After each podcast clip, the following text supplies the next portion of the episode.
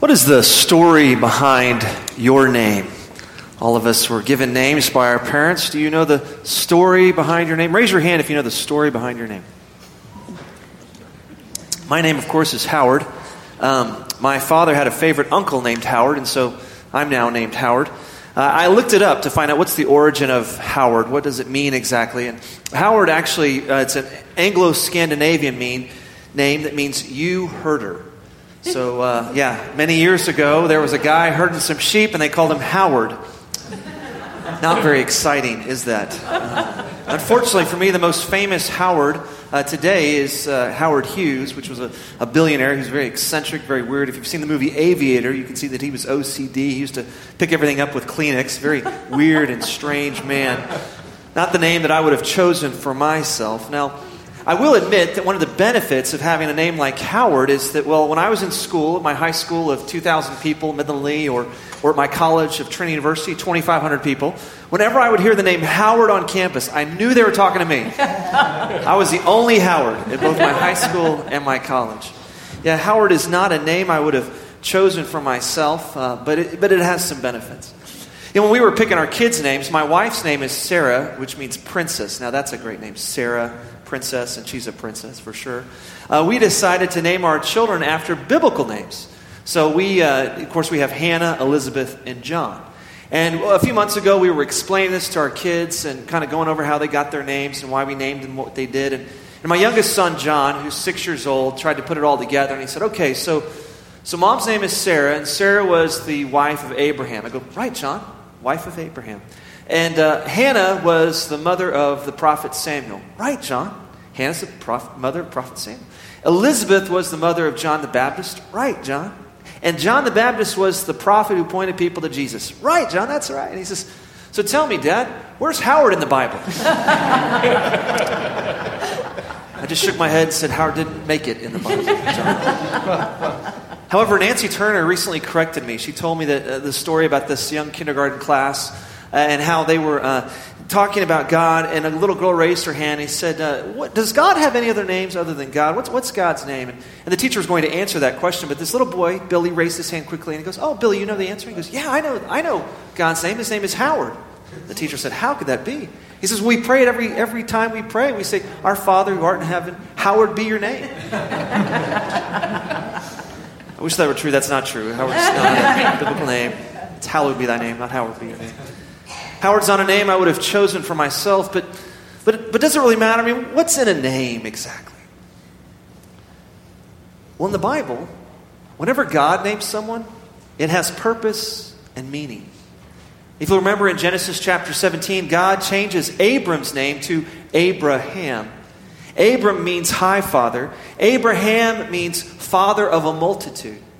Because God's plan for Abraham is that he would be the father of the Jewish nation, of the people of God. And we still sing today as little children about our father. Father Abraham had many sons. I'm one of them, and so are you. As we continue our journey through the Gospel of Luke this Advent season, have you ever wondered why God told Zechariah to name his son John, John the Baptist? What is the purpose of the meaning of John's name? And what does it mean for you and me today? To find out, I would encourage you to open your Bibles to the Gospel of Luke, chapter 1. Luke, chapter 1, beginning at verse 57. It may be found on page 1089. Luke, chapter 1, beginning at verse 57. But before I read God's word, let's call upon His Spirit again to guide us in the reading and preaching of His holy name, of His holy word. Let's pray. God, we thank you so much for your servant Luke, who by your Holy Spirit put pen to paper so that we might have your written word today. We thank you, Lord, for the way that your word speaks to us. We pray that by your Spirit you might open our eyes to see and open our ears to hear and open our hearts that we might be transformed at the reading and preaching of your holy word. May the words of my mouth and the meditation of all of our hearts be acceptable in your holy sight. Through your Son's precious name we pray. And all God's people said, Amen. Amen.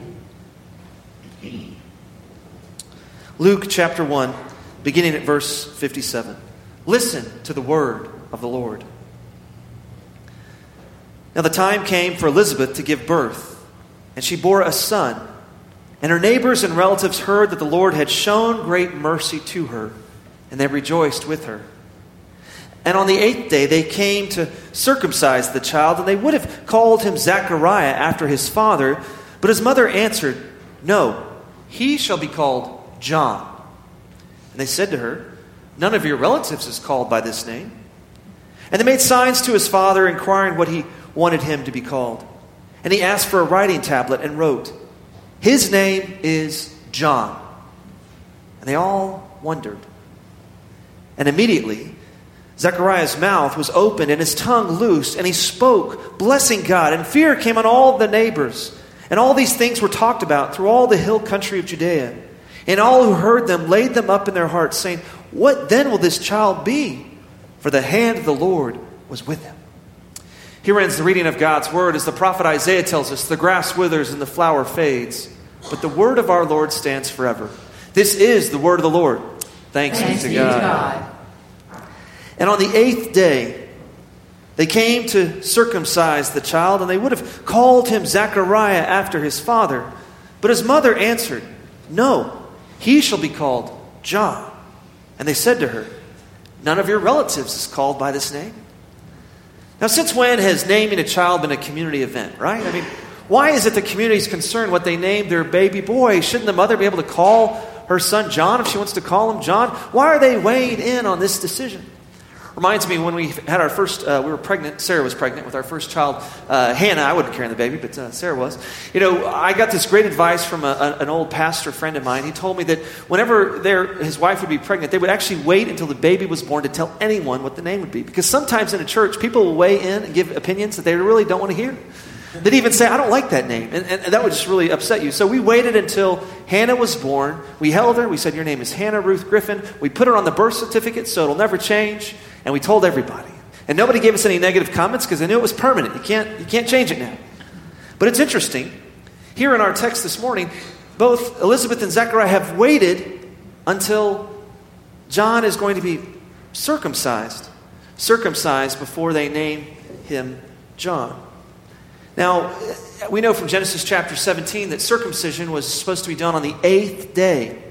And it was the sign of God's covenant people. And so when someone was circumcised, a baby boy was going to be circumcised, people would often come to celebrate because, well, that meant that this child is now going to be a part of the covenant community of faith, and we're going to help raise this child in the faith. It's very similar to what we do today when we baptize a baby. Know, we baptize a baby and, and we, we point to the prevenient grace of God, that God loves us before we ever love Him. And the parents make a commitment that they're going to raise this child in the faith. And then we, as the congregation, agree together that we will help this family raise this child in the faith. So that one day, with their own lips, they might profess that Jesus Christ alone is Lord. And we do this because, well, Jesus invites children to come to him. And in the Gospel of Luke, we read in Luke chapter 1, or Luke chapter 18, verse 16 to 17, people try to bring infants to, to Jesus for a blessing, and, and the disciples try to turn him away, but Jesus says, No, let the little children come to me, and do not hinder them, for to such belongs the kingdom of God. Truly I say to you, whoever does not receive the kingdom of God like a child shall not enter it. Now, I don't know about you, but as a Presbyterian minister, I'm very grateful that Jesus has decided that baptism is going to be a sign of the covenant community of faith, not circumcision. I would not want to do a circumcision. I don't think uh, that would be easy for me to do. But, uh, but back then, that was what people did. And so they, people come to celebrate the circumcision of this baby boy. And they're, they're wanting to know what the name is. And so, you know, Elizabeth shares his name's going to be John. But the neighbors and the family and the friends, they don't like the name John. And, so they take him to Zechariah. If you remember from what we read a couple of weeks ago, Zechariah has been mute ever since he encountered the angel Gabriel. The angel Gabriel told him that, that he was going that his wife Elizabeth, even though she is now old and barren, she's going to give birth to a son. And and Zechariah kind of questions the message from the angel Gabriel. And so, uh, to make proof of his promise, the angel Gabriel mutes John. He says, You will not be able to speak because you did not believe. And so, Zechariah has been unable to speak or to weigh in on this discussion. But they bring a tablet to Zechariah and say, Well, you're the father. It's your job. What do you say the name will be? And John writes very clearly His name is John. Period. End of sentence. End of discussion. Zechariah makes this very clear and absolute decision that the name is going to be John because Zechariah knows that God has told him to name this miraculous boy John. Now, why does God want Zechariah and Elizabeth to name their son John? And why don't their friends and neighbors like the name John? I love the name John. What's wrong with the name John? Well, if we read back in verse 61, we see that the neighbors say this. And they said to her, Elizabeth, None of your relatives is called by this name. The proper thing to do in the first century was to give a baby the family name, usually the name of the father. He would be Zechariah Jr., right? Or to name him some other family member name. I imagine what was going on there is that selfishly there were a few family members who were hoping that they would name him after him. I'm sure Uncle Aaron was there saying, Come on, Aaron's a good name. Or maybe there was Uncle Abijah saying, Oh, come on, Abijah, that's a good name, good priestly name. Call him, call him Abijah or Aaron. Those are good family names. But instead they said, No, his name is John. Why John? No one in the family is named John. Why does God want Zechariah and Elizabeth to name their son John? After all, the angel Gabriel, if you'll remember, comes to Zechariah while he is in the temple and appears to him and tells him that he's going to give birth to a son. And his son is going to come, he's going to be a prophet. The, in the spirit of Elijah, he will come and speak to God's people. Elijah, that would have been a great name. After all, they had named the baby boy Elijah, everybody would have known this boy is going to be a prophet. He's going to be a fulfillment of well, of Malachi, chapter 4, verse 5, the second to last verse in the Old Testament, where God says, Behold, I will send you Elijah the prophet before the great and awesome day of the Lord comes. John is coming in the spirit of Elijah, why not call him Elijah? That would have got everyone's attention. He's a prophet. Give him a prophet's name. Why John? It's actually interesting to me that uh, there are there's no one in the Zacharias family or in Elizabeth's priestly family named John. Because if you look in the Old Testament, you'll see that, well, Jehohanan, Jehohanan is the Hebrew name for John, actually does appear in the book of Nehemiah. When they're rebuilding the city of Jerusalem after being, living in exile in Babylon, the people come back, and there's a priest who helps lead this rebuilding effort named Jehonan or John. It's interesting to me that Elizabeth and Zechariah both come from priestly families, and yet no one in their family is named John. Elizabeth can trace her heritage all the way back to Aaron, the brother of Moses, the original priest, right? And yet no one is, in her family is named John.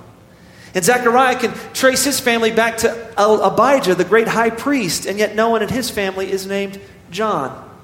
For some reason, John has lost favor among priestly families. No one in the priestly tradition and priestly families are calling their name, their son's name John anymore, even though there was a great high priest named John in Nehemiah. Why has the name John fallen out of favor among the priestly families of the first century? Imagine the name John has fallen out of favor among the priestly families because of what it means. John means Yahweh has been gracious. Or as we say in English today, the Lord has been gracious. But in first century Palestine, as the priestly families look around at their situation, it was hard for them to see how the Lord has been gracious. After all, the people of Israel living under Roman rule, they're subjects to a Roman emperor. It's true they can worship God in the temple, but only under the watchful eye of Rome. Ultimately, they now have to answer to a a Roman emperor who is pagan, who is actually encouraging others to worship him as if he was God. No, for them it did not, it was not abundantly clear that the Lord has been gracious. They were living in hard times. The Jewish nation was being pressed, and their faith was being pressed with it. The priestly families, so the first century, probably wondered if God had been gracious, or they'd forgotten how God had been gracious to them. You know, we can make the same mistake if we're not careful.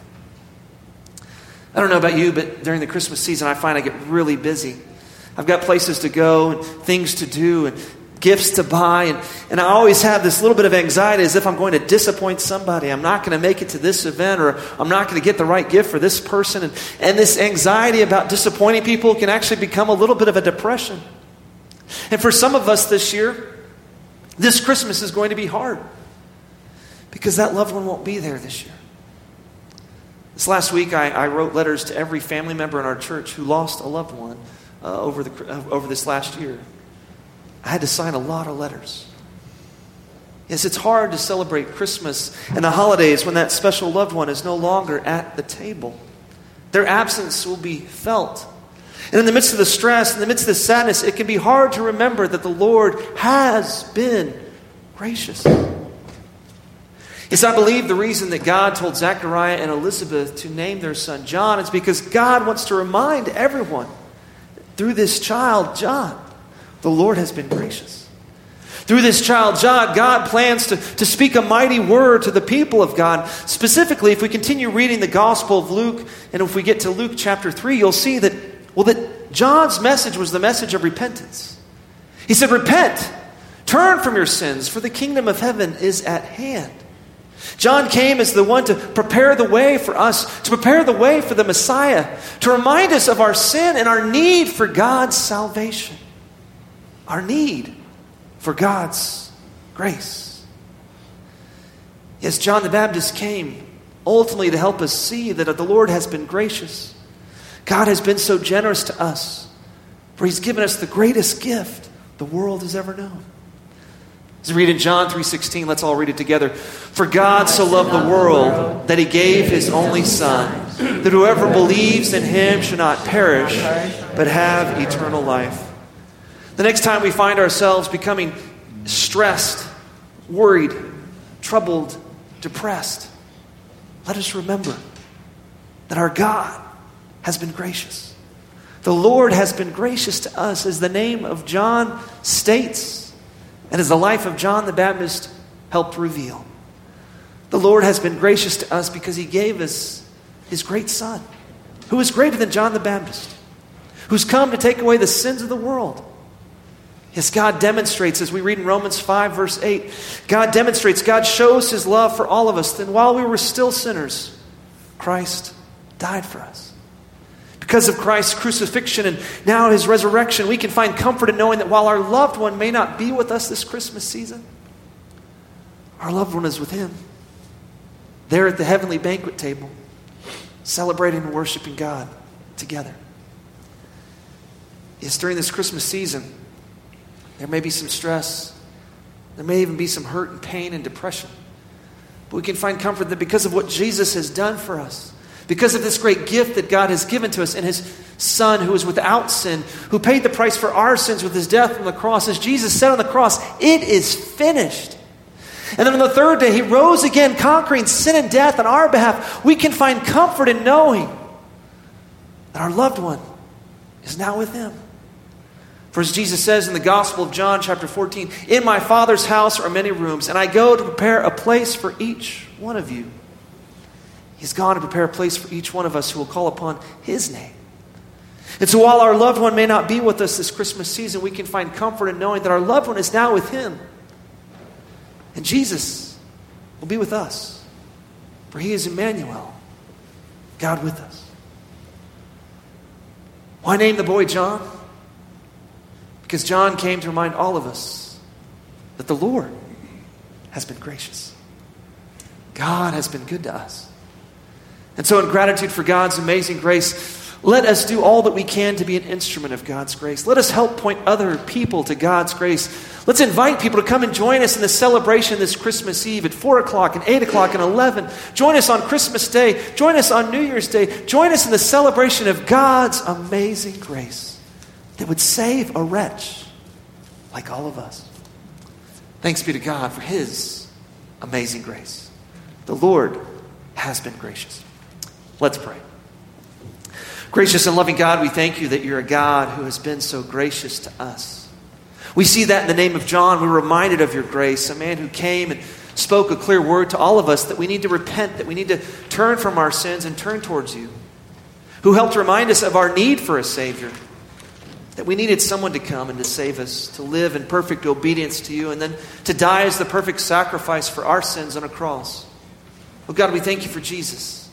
And that in Him we find forgiveness, in Him we find grace, and in Him we find a new life. Lord, help us to be an instrument of your grace this Christmas season. Help us to be bold in our invitation, inviting others to join us in the celebration that our God has been gracious. We pray this in the strong and precious name of your Son, who is the Christ. And all God's people said, Amen.